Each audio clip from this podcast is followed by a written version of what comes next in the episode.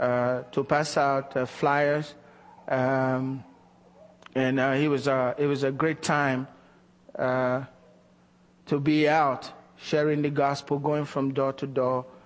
And uh, Denise, uh, that's the lady that took care of Oma when Oma was uh, a baby, and she's found us, and we're back together again. we live in the same apartment complex. Uh, she was here for the first time last Saturday, um, last Sunday, sorry, and she was with us on Saturday to go out to give out tracts and uh, we put tracks on people's door in my own uh, neighborhood. And uh, my uh, subdivision, and Brother Daramola lives in the same subdivision. But uh, why I'm sharing this is uh, when we got through, I, I, was going back to my car and I saw Brother Daramola talking to three ladies that I had seen earlier on. You know, they were driving around the neighborhood going from door to door and uh, but when I was walking towards them, they got in their car and they went. I thought they were leaving, but then I found them talking to Brother Daramola, and uh, I went by and I saw that they were talking about the scriptures about God. And uh, it didn't take too long before Brother Daramola said they are Jehovah's Witnesses. I said, aha. so we started discussing there, uh, discussing, trying to share with them back and forth. They were not willing to listen much. You know, they were going to just cut it all off and leave. Uh, finally, they left. But after they left, I really felt bad. And uh, Brother Daramola felt the same way. We, uh, we started talking, what is wrong with us? These, these are just ladies. I mean, I'm sure they were mothers also. They were not just, they're not, they were not teenagers. I mean, they were out early in the morning, three ladies. Usually I would say, let a man be among them. These were three ladies. I'm doing four, but I mean three. three ladies out sharing the gospel, going from door to door. They don't have the truth. They don't have the truth. They are as busy as the rest of us. And yet they are carrying something that has no life and they are willing to give their lives to it because they truly believe in it. And they are going from door to door sharing the gospel. I mean, I, I announced it a few, maybe a week or two before, sent an email. I mean, I'm not rebuking you. Please understand that. Okay. I'm not rebuking you. I'm just trying to tell you what's in my heart.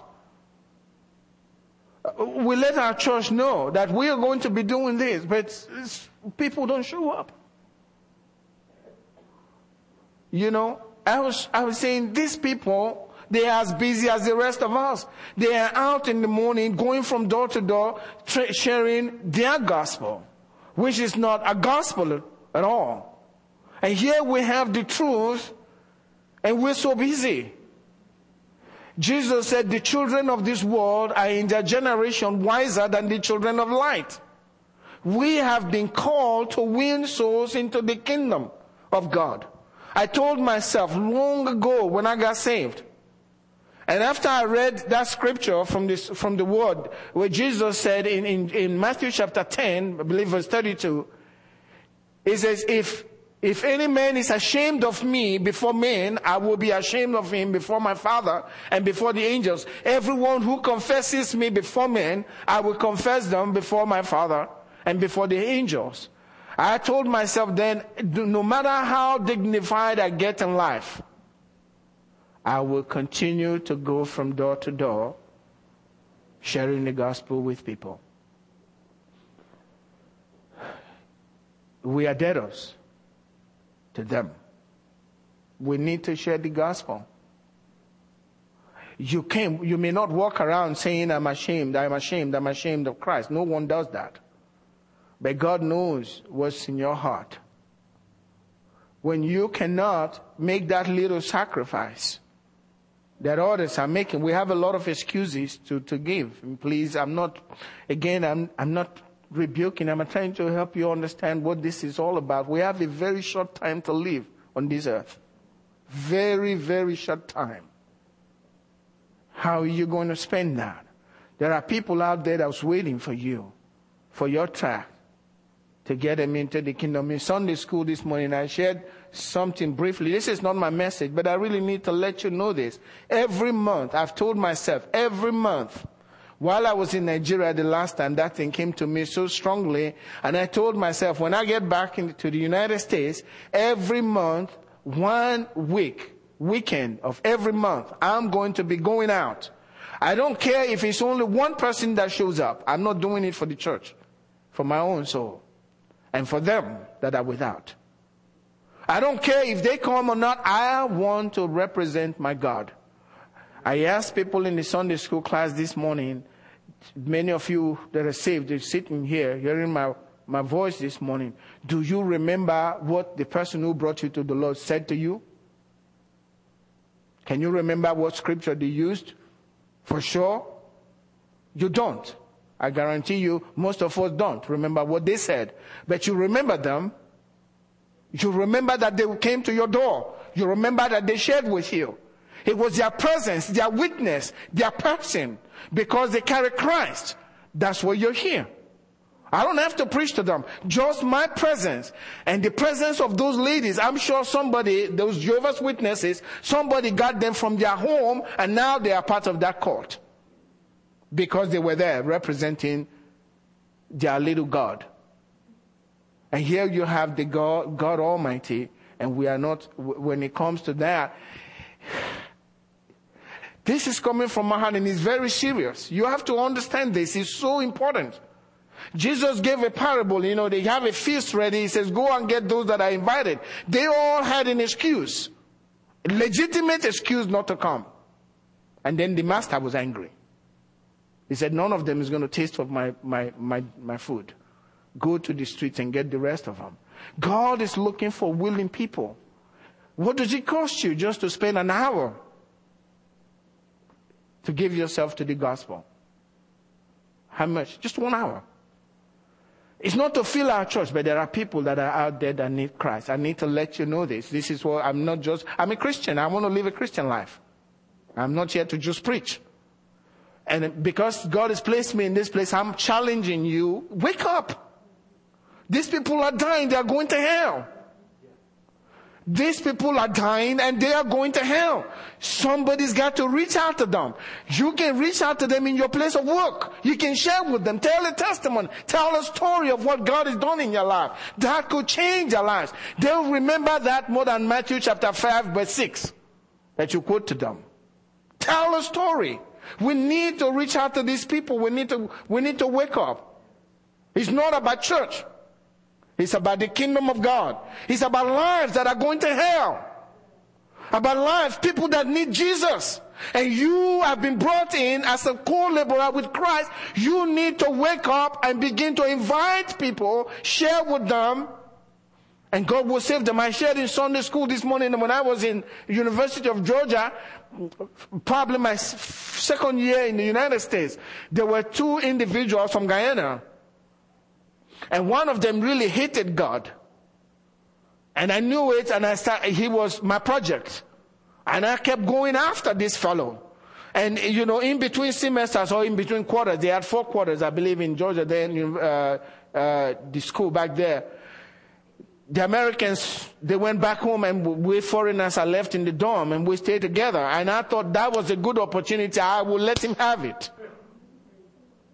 And one evening I went into his room and I shared with him, uh, and, he just like, your joke. He made a joke of everything. I was like an idiot to him. I wasn't really talking to that fellow. I was, I, I mean, to another fellow that was sitting with him, his roommate, but they both came from Guyana. But I was talking, uh, the, the Indian fellow from Guyana, the other one was uh, uh, an African. I was ready to get that one saved. He was a real project for me. But after I left this, their room, shortly after that, the, the, the other fellow that came with him ran into my room. He said, good luck. His name is Leslie. He said, good luck. Uh, I heard what you were saying to Suktio. He said, I just kept quiet. I never said anything. He said, well, as a child, I used to go to church. And, uh, but I lost all of that. He said, you know, I've done a lot of bad things since then. Will God accept me? I said, yeah, sure. He will. I prayed with him, but my heart was still with the other guy. and he accepted Christ. And he told me, you know, I, I can't live with this guy. He's my roommate, but he's, he's really wicked. Can I be your roommate? I said, sure. And so the next semester we worked it out. He became my roommate. And on Saturdays we'll go to church and pray. He got filled with the Holy Spirit. From a Baptist preacher. Figure that out. This Saturday we were praying. After we got through praying in the morning, we spent a short time praying uh, because he had to take his, his uh, driver's uh, license uh, uh, exam. So he went and he didn't do well because they drove on the uh, left side, the, they drive on the left side of in his country, and uh, the the guy said he went on the left side, and I was teasing this fellow. I said, "Hey, you can't even drive. You're a college student. You can't even pass." I regret saying all of those things to him on that day. You can't even pass driver's license exam. What's your problem? We joked about it. We got to the room. I went and I parked my car, or the car we had borrowed, and I went back up to my room, and I saw Leslie laying on his bed you know, he was kneeling by his bed, just laying down there. And I thought, well, maybe we didn't spend enough time praying today because we had to go for that uh, driver's uh, license exam or test. That was the last day. He died that day. He, he died in the room there while I was there. Possibly. I thought he was praying. Somebody called me about an hour or two, said, come, Leslie is not responding probably one or two semesters after we met. Do you understand what I'm saying? One or two semesters. You don't know what's going on with people's lives. Once they pass on, they're gone. They're gone. And if God has brought them into uh, contact with you and you said nothing, who knows? Maybe a few words could have saved their lives. He's so important that we share the gospel with people.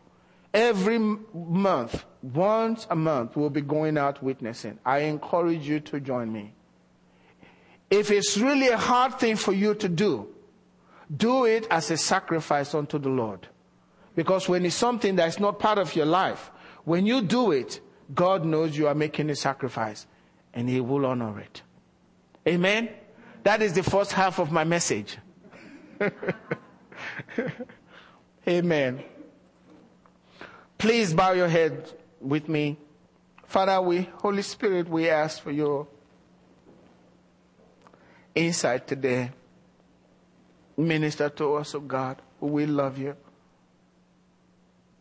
And we know that you love us. Thank you, Father. In Jesus' name, amen. Amen. Uh, the children of Israel in the wilderness.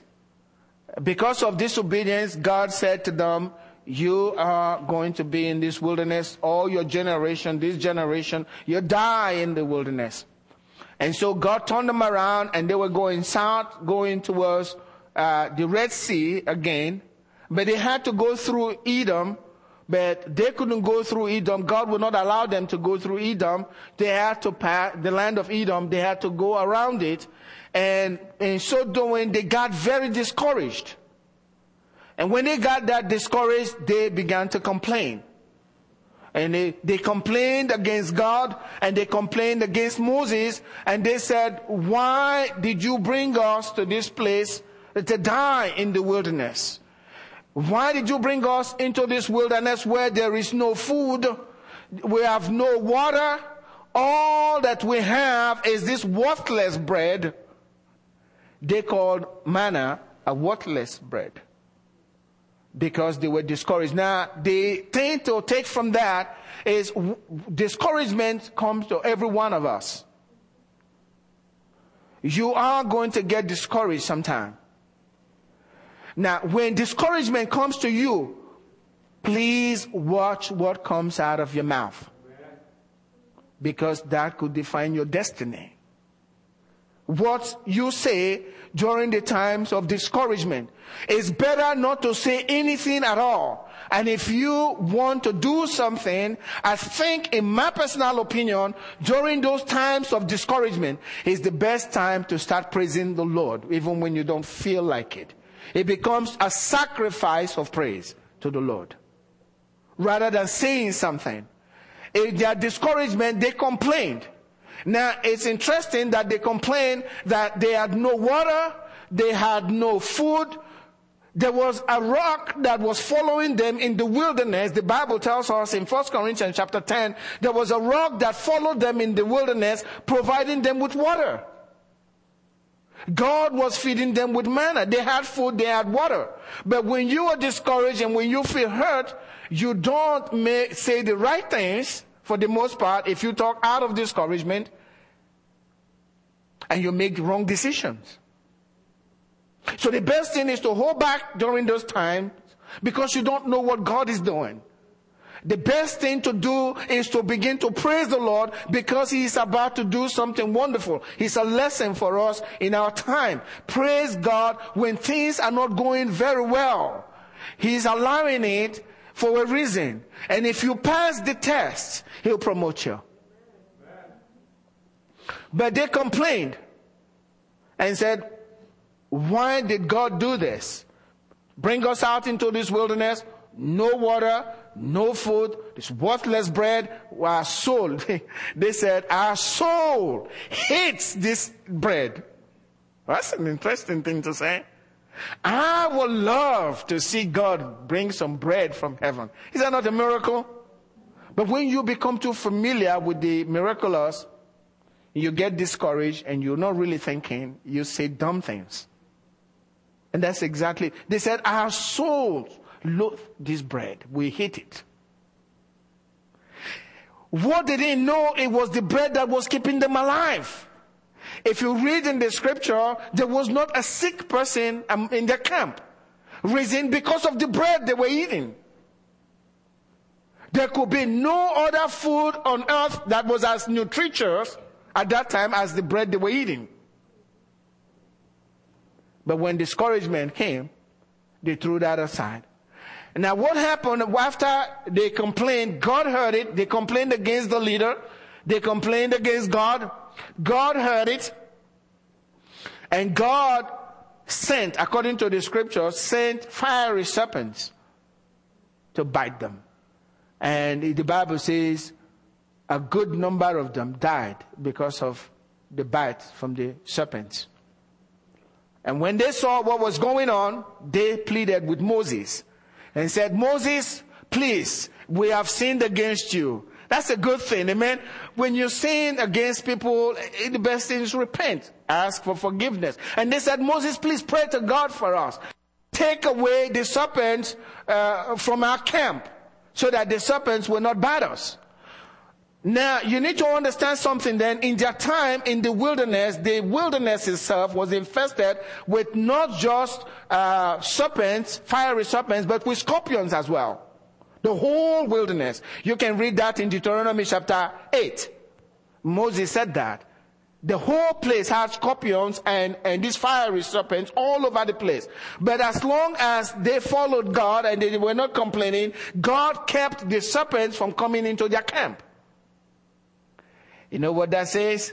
God can keep you from getting sick. Amen. God can keep you from sin. God can actually keep you from sin. Just like we read this morning uh, from the scripture Pastor West uh, read to us this morning. God can actually hold you back and give you power to have power over sin so that he doesn't take control of you. Because his desire is to have you. And then once his sin has had you, the poison then goes through your whole body and destroys everything it touches. Your family life, your finances, your education, your children. Will destroy all of it. But Moses cried out to the Lord and said, God, do something about it. And God said, Moses, what I want you to do is make an image of the fiery serpent that's destroying them. and put it on a pole and raise it up. Let it be so high. Raise it up from the earth so that everywhere uh, in the camp, someone who is bitten by the serpent can just look up and they can see the serpent on the pole and the poison will be neutralized. And that's exactly what Moses did. If you read in Numbers 21 verse 8, it says, Then the Lord said to Moses, Make a fiery serpent and set it on a pole, and it shall be that everyone who is bitten, when he looks at it, shall live. Say with me, everyone.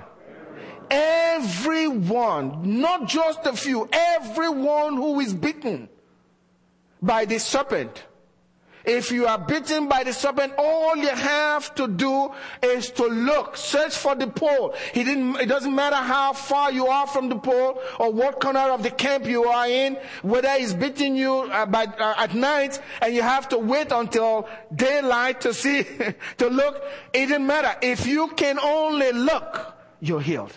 The venom, death will be destroyed in your life. All they had to do was to look. Now in John chapter 3 verse 14 and 15, Jesus says this. And as Moses lifted up the serpent in the wilderness, even so must the son of man be lifted up. Notice the word must. Say the word with me, must. Yes, the son of man must be lifted up. And Jesus is comparing himself to a serpent lifted up. That's kind of frustrating. I never understood that. Why would Jesus compare himself to a serpent lifted up, right? As Moses lifted up the serpent in the wilderness, even so must the Son of Man be lifted up, that whosoever believes in him should not perish, but have eternal life. He made it so broad. Whosoever believes. It didn't take much for them to look, did it? No, all they have to do is turn around and look. And it won't take much for you to have eternal life so that you won't perish. All you have to do is look at Jesus lifted up and you will be healed. If you're sick in the body this morning, this is communion Sunday, Get ready to receive your healing. Lift Jesus as you lift up the bread and the wine. Amen. Lift him up. And that poison, whatever it is that is eating your life, eating your finances, eating your health, whatever it is, as you lift Jesus up, you lift his body, you lift the blood, that thing is bound to be neutralized in your life. That's all we need to do. His look. It's called the look of faith. Amen. The look of faith. Notice the serpent. A brass serpent was lifted up. The serpent represented the same thing that was causing them trouble. And Jesus was made sin for us. The Bible tells us that. Second Corinthians chapter 5 verse 21.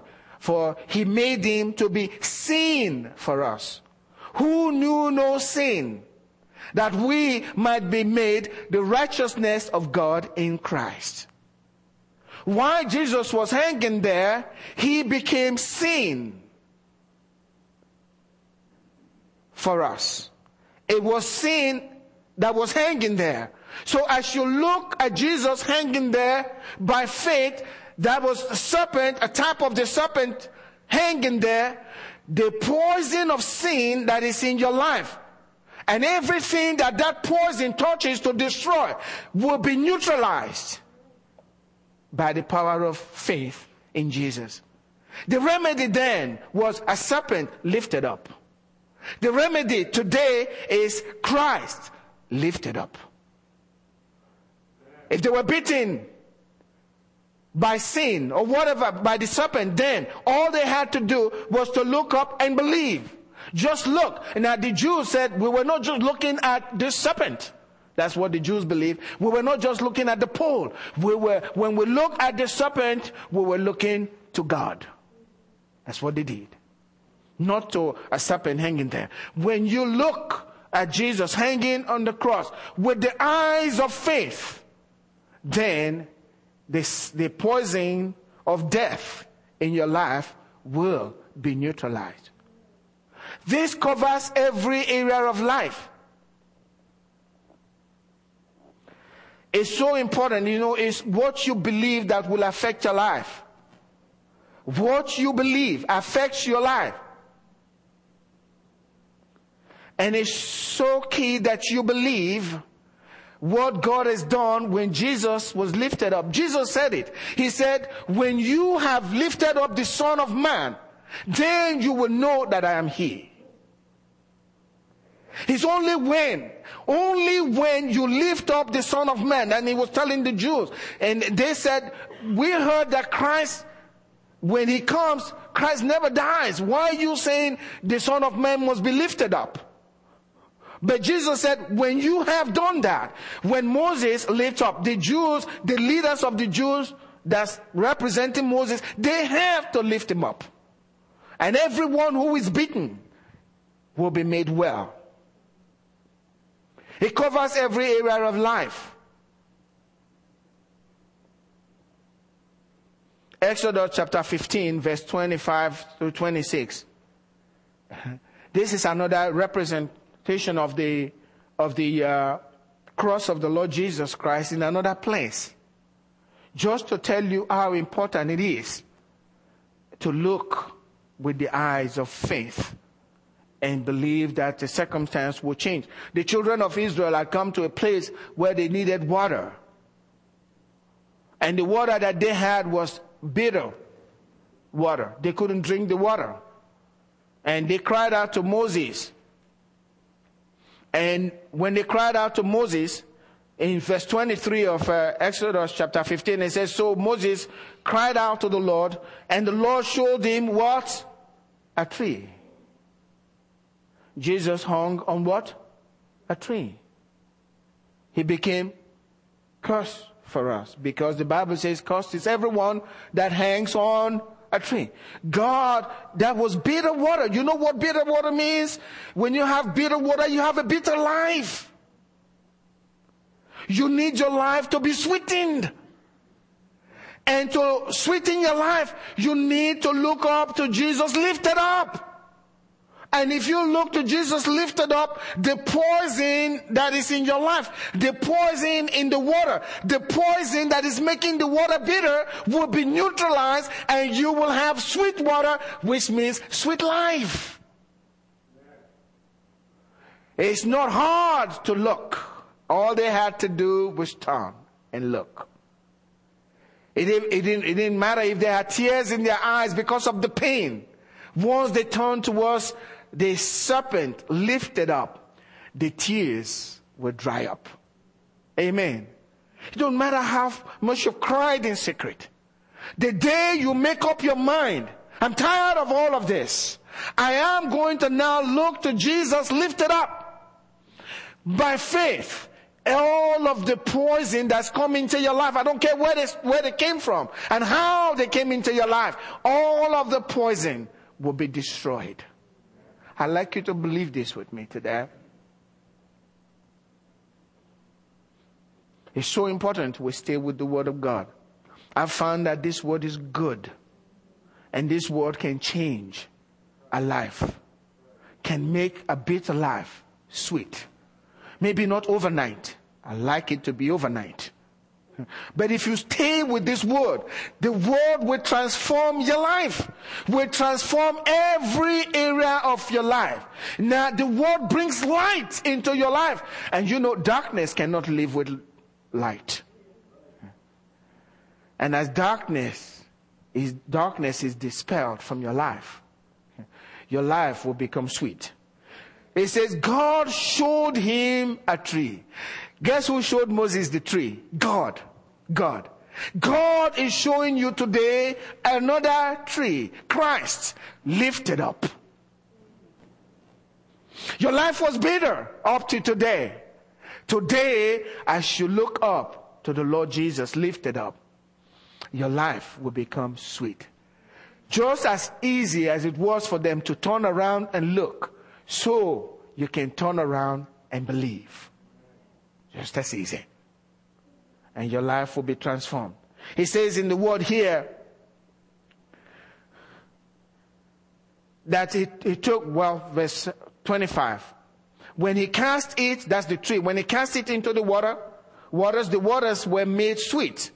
There he made a statute and an ordinance for them, and there he tested them. There he tested them. He made an ordinance and a statute with them, and then in the same time he tested them and said, if you diligently heed the voice of the Lord your God and do what is right in his sight, give ear to his commandments and keep all his statutes, I will put none of the diseases on you which I have brought on the Egyptians, for I am the Lord who heals you. At that point, where he made, when he, where he presented the tree to them and made their water bitter, he tested them. And then, sorry, made their water sweet. Thank you. made their water sweet. He tested them. And then he made himself their Lord and their physician. He said, from now on, I will be your doctor. I am the Lord that heals you. What that means he is the Lord that heals every area of your life, physically, financially, in your relationships, everything that touches your life, God will heal. God made himself at that point of covenant with his people. He is saying, from now on, I'm going to be your healer. I'm going to be your protector. I'm going to be your friend. We have a covenant with the Lord Jesus Christ. When we come and we look at that cross, in that moment of time, your life is made sweet and all of a sudden, God becomes your shepherd. And you know what the word says? The Lord is my shepherd. I shall not want. Settle it in your heart. I don't care what's going on with the economy. The Lord is my shepherd. I shall not want.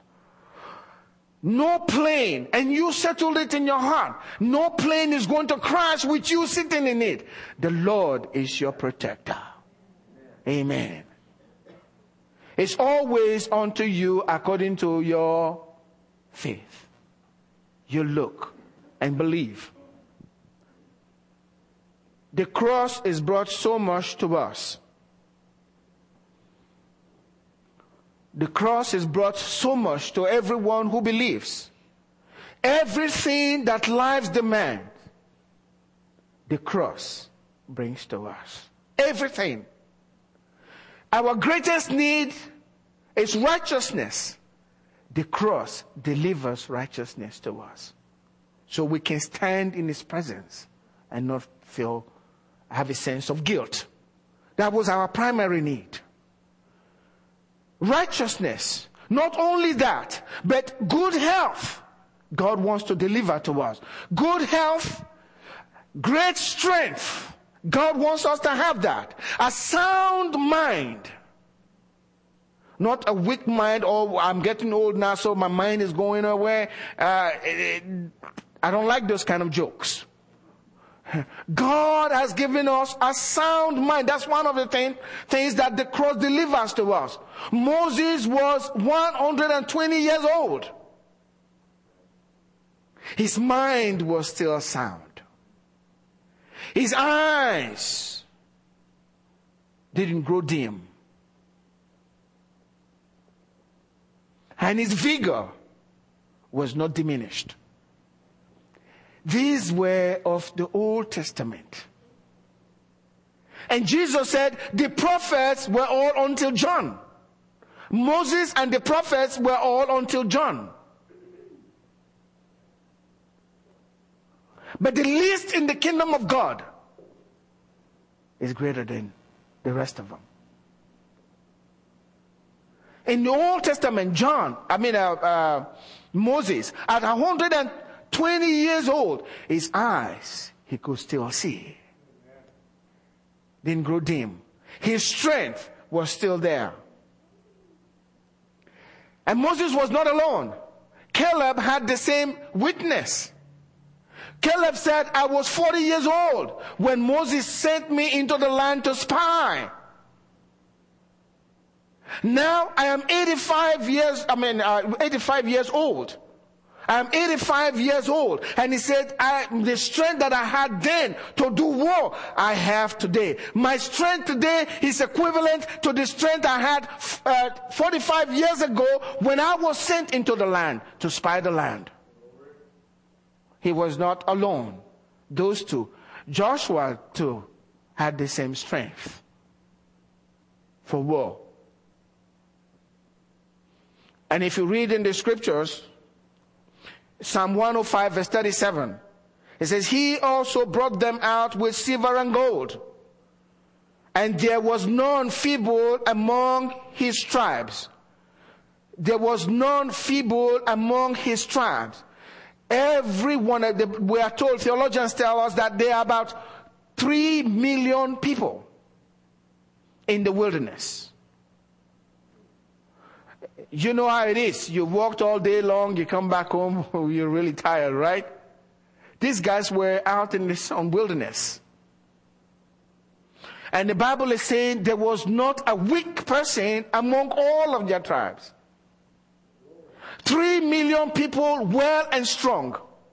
No weakling among them. The children were strong. The old ones were strong, running around. There was no sick person among them. And they were of the Old Testament. And we are in the new. And the Bible tells us what they had is a shadow of what we have today. How can the shadow be better than the real? Just because we are not willing to look at Christ lifted up and believe. I believe that it was the same thing, the worthless bread that they talked about that delivered that strength that they all had to them. This is Communion Sunday. And I delayed the communion to the end of the service because I want you, when you take that cup and you take the bread, with your eyes of faith, look up to Jesus lifted up. Amen. Christ lifted up by faith. And whatever is ailing your life, whatever it is, whatever poison is getting into your family, whatever poison is getting into your finances, whatever poison is getting into your health, because God paid the price for you to have good health. There is no condemnation, believe me, there is no condemnation to them that are in Christ Jesus. You are walking after the spirit, not after the flesh. The only thing is we need to look with the eye of faith and say, absolutely no, no, I'm going to turn around. I'm going to look at the cross with faith in my heart and I'm going to be healed today. Whatever you need from the Lord. If it's your finances, believe God for it. If it's your family life, your children, whatever it is, believe God. I was glad this morning. Uh, I was being told in the Sunday school class, all of my children are serving the Lord. It did me good inside. I don't have to strive and struggle. Uh, the kids have no choice. They will serve God willingly. Amen? Willingly because of the Holy Spirit's power. Amen. So that's what we have. Look at what Jesus said in John chapter 6, verse 48 through 51. Is Jesus said, I am the bread of life. We're talking about the communion this morning. They ate manna in the wilderness. That's what brought strength to Moses. I believe that's what brought supernatural strength to Caleb, to Joshua, and to the whole tribe of the people of Israel, every single tribe. And in the time of Jesus, Jesus was discussing with the Jews. He had fed them with five, uh, uh, with five loaves of bread and they wanted more bread. And they chased after him and Jesus said, don't labor for bread that perish. I want you to labor for that bread that will bring you into eternal life. And they said, well, Moses gave them bread in the wilderness to eat. What are you going to give to us? Jesus said, verse 48, I am the bread of life. You need bread to eat. If you want to work for bread, work for this bread. This bread will deliver life into your life.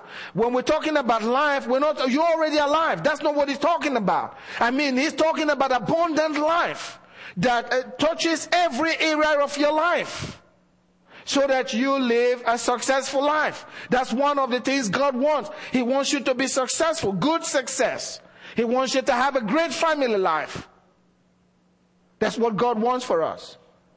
I am that bread. Jesus said, I am that bread. Your father ate uh, uh, the manna in the wilderness and are dead.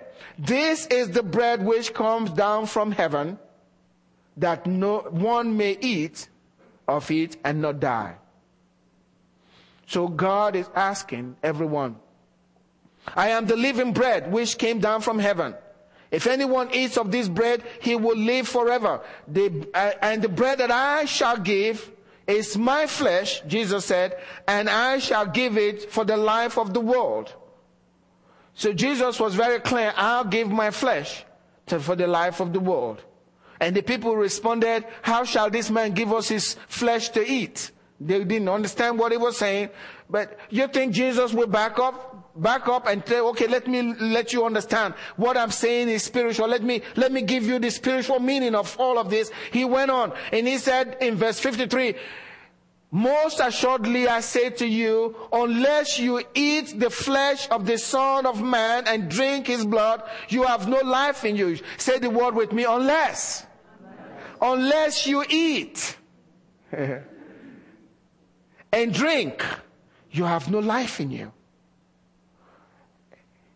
And then he added, whoever eats my flesh and drinks my blood has eternal life and I will raise him up at the last day. For the reason I'm telling you, because the reason I'm telling you this, for my flesh is food indeed.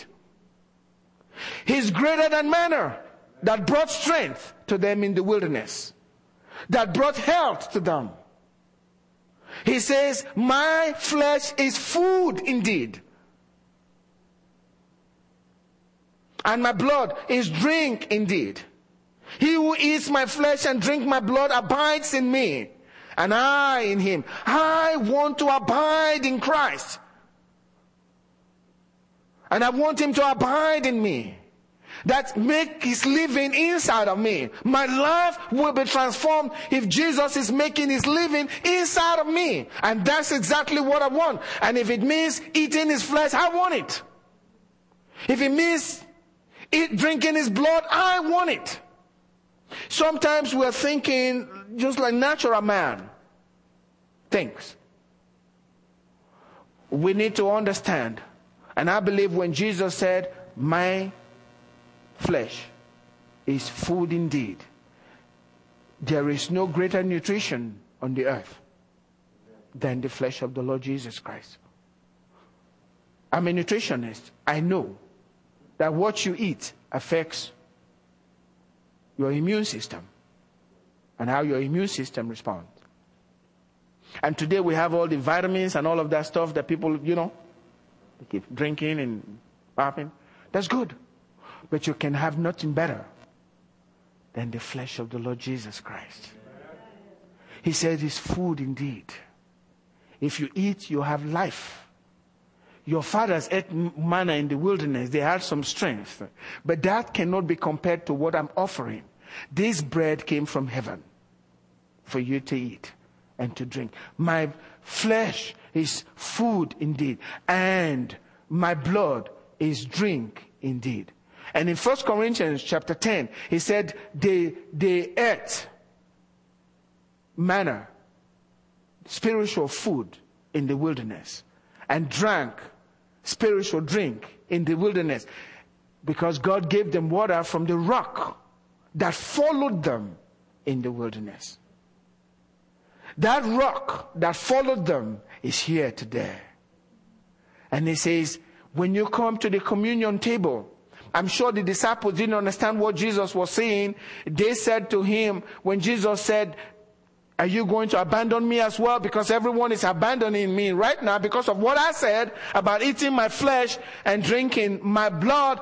And uh, they left. Are you going to abandon me? They said, we, we don't understand what you're saying. It's a hard saying, but we don't have anywhere else to go. We believe you are the Son of God. And so they stayed with him. But on that night that Jesus looked forward to, the, the Lord's Supper, before he went to the cross, he said, I had been looking forward, Jesus said, to this day to eat this with you. And on that table, Jesus took bread and he gave to his disciples. He says, Take, eat.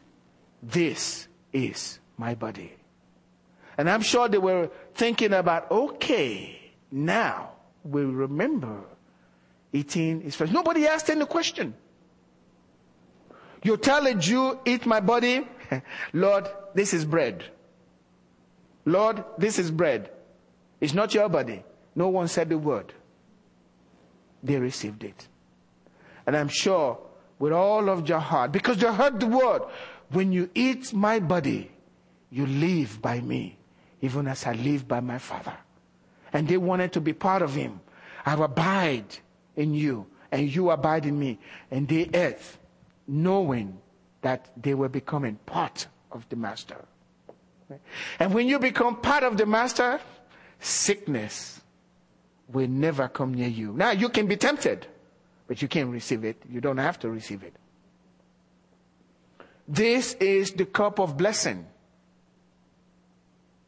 That's why Paul said in uh, 1 Corinthians 11, he said, because you are not honoring the Lord's body, that's why some of you die. Some of you are weak. Some of you are weak. Some of you die because you are not honoring the Lord's table. That tells me that if you eat and honor the Lord's table properly, you will have the same strength that Moses had when he was 120 years old. Amen. This is your day for you to get well in every area of life. If you have not given your life to the Lord Jesus, you're holding back. Forget the man just standing here. Jesus is inviting you to himself. You want to look up and receive him today. And I should take the bread. Take that bread by faith. I need our people to come. Help me with the communion. Take that bread by faith. Believing that your healing is here. And that God is healing you. In every area of life. Today, if you are suffering financially, there's going to be a turnaround. God is going to heal your finances. You won't understand it. You don't need to. Just enjoy it. Amen. Just enjoy it. If you have trouble in the home, maybe the kids are not acting right. You've said all you know to say. It's not working. Turn it over to the Lord. And let the Lord now take what you've said and add ears and begin to transform the lives of the kids. Stand up with me, please, and uh, come get the elements as we get ready to take the communion. Remember, is Jesus lifted up? Christ lifted up. Jesus lifted up. As you receive this morning, I want you to receive by faith.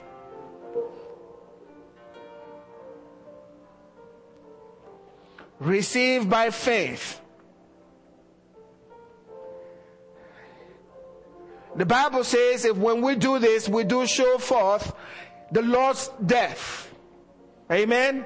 So what that's saying, we're looking at Jesus and everyone is invited. If you're not a member of the church, we don't have close communion. Everyone is invited. If you are a believer, if you know the Lord Jesus Christ as your Lord and Savior, you are invited to join us in this great meal before the Lord. And Jesus is here with us to bring healing into our lives, to transform our lives.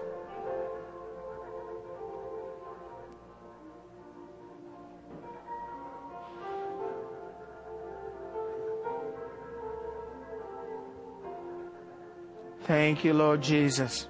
Mm.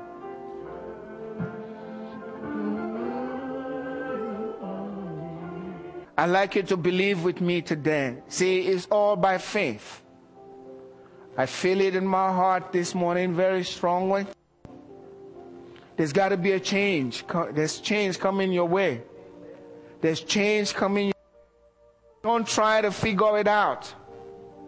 Just believe with me this morning. Amen. You'll testify later.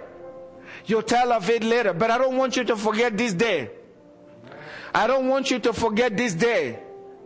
And when you get back home, I'm going to be speaking as I feel that when you get back home, write it down. And set your heart on something that you want God to change today in your life. God is going to do it. God is going to do it. Something is about to break loose in your heart, in your life. Something good is coming your way and is beginning this very hour as we are standing before the Lord. As you lift up the bread and you lift up the cup, you are lifting Jesus up. The Bible says we do show forth his death that's what we're saying. We are looking at Jesus lifted up. Christ lifted up. He changes everything, will neutralize the poison that Satan is put into your life. The bite is neutralized this morning. Amen? Amen. The bite is neutralized. Thank you, Jesus. Angela, would you pray over the bread for us, please?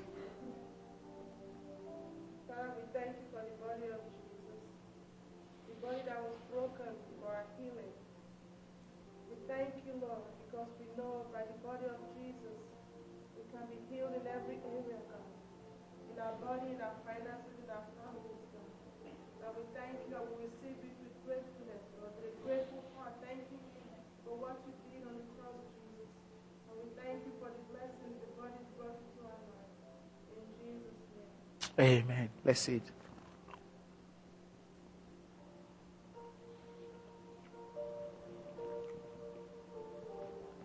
That pain in the stomach must go and will never return.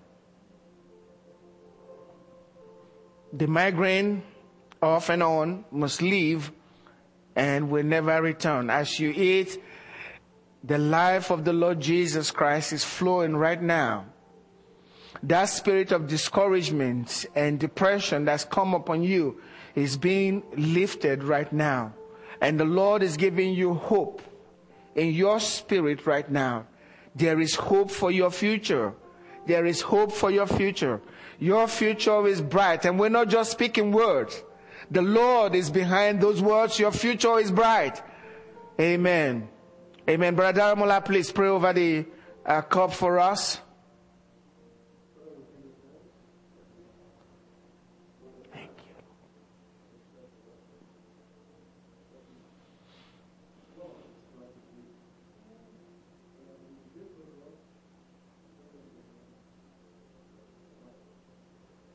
Amen. Amen. Let's drink.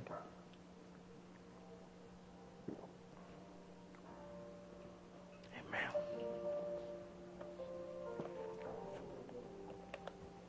Mm. One of these days, I believe, when we finally see the Lord face to face, we will understand how much He's loved us. I want to let you know this. If you feel like you're struggling in your life today, the Lord has, He does not condemn you. I want to say this because it's coming out of my spirit. If you are hearing my voice today and something is speaking in your head that you may have committed the unpardonable sin, if you had committed the unpardonable sin, you won't be in this place. You won't go to church. So get rid of that. You haven't done that. you won't be here if you've committed that sin. So I just want you to know that. Amen. Let's lift our hands up. Father, we thank you we love you, Jesus. We love you. You loved us first. You gave everything that we might have life and have it more abundantly. Right now, we know based on what you've done, we are indestructible because you are our protector. Until it's time for us to see you face to face, we will remain healthy, strong, with a sound mind on the earth, spreading your word all over the world. Bless your people, Lord, as they go. Prosper everything that they set their hands to do. Increase your blessings upon their lives. Let it be evident. Let the world see your hand upon their lives. Your good hand upon their lives. Thank you for taking discouragement away from us and encouraging our hearts to know that all is well because of Jesus. Christ lifted up in our heart. In Jesus' name. And the people of God said, Amen. Amen. God bless you. Have a wonderful day.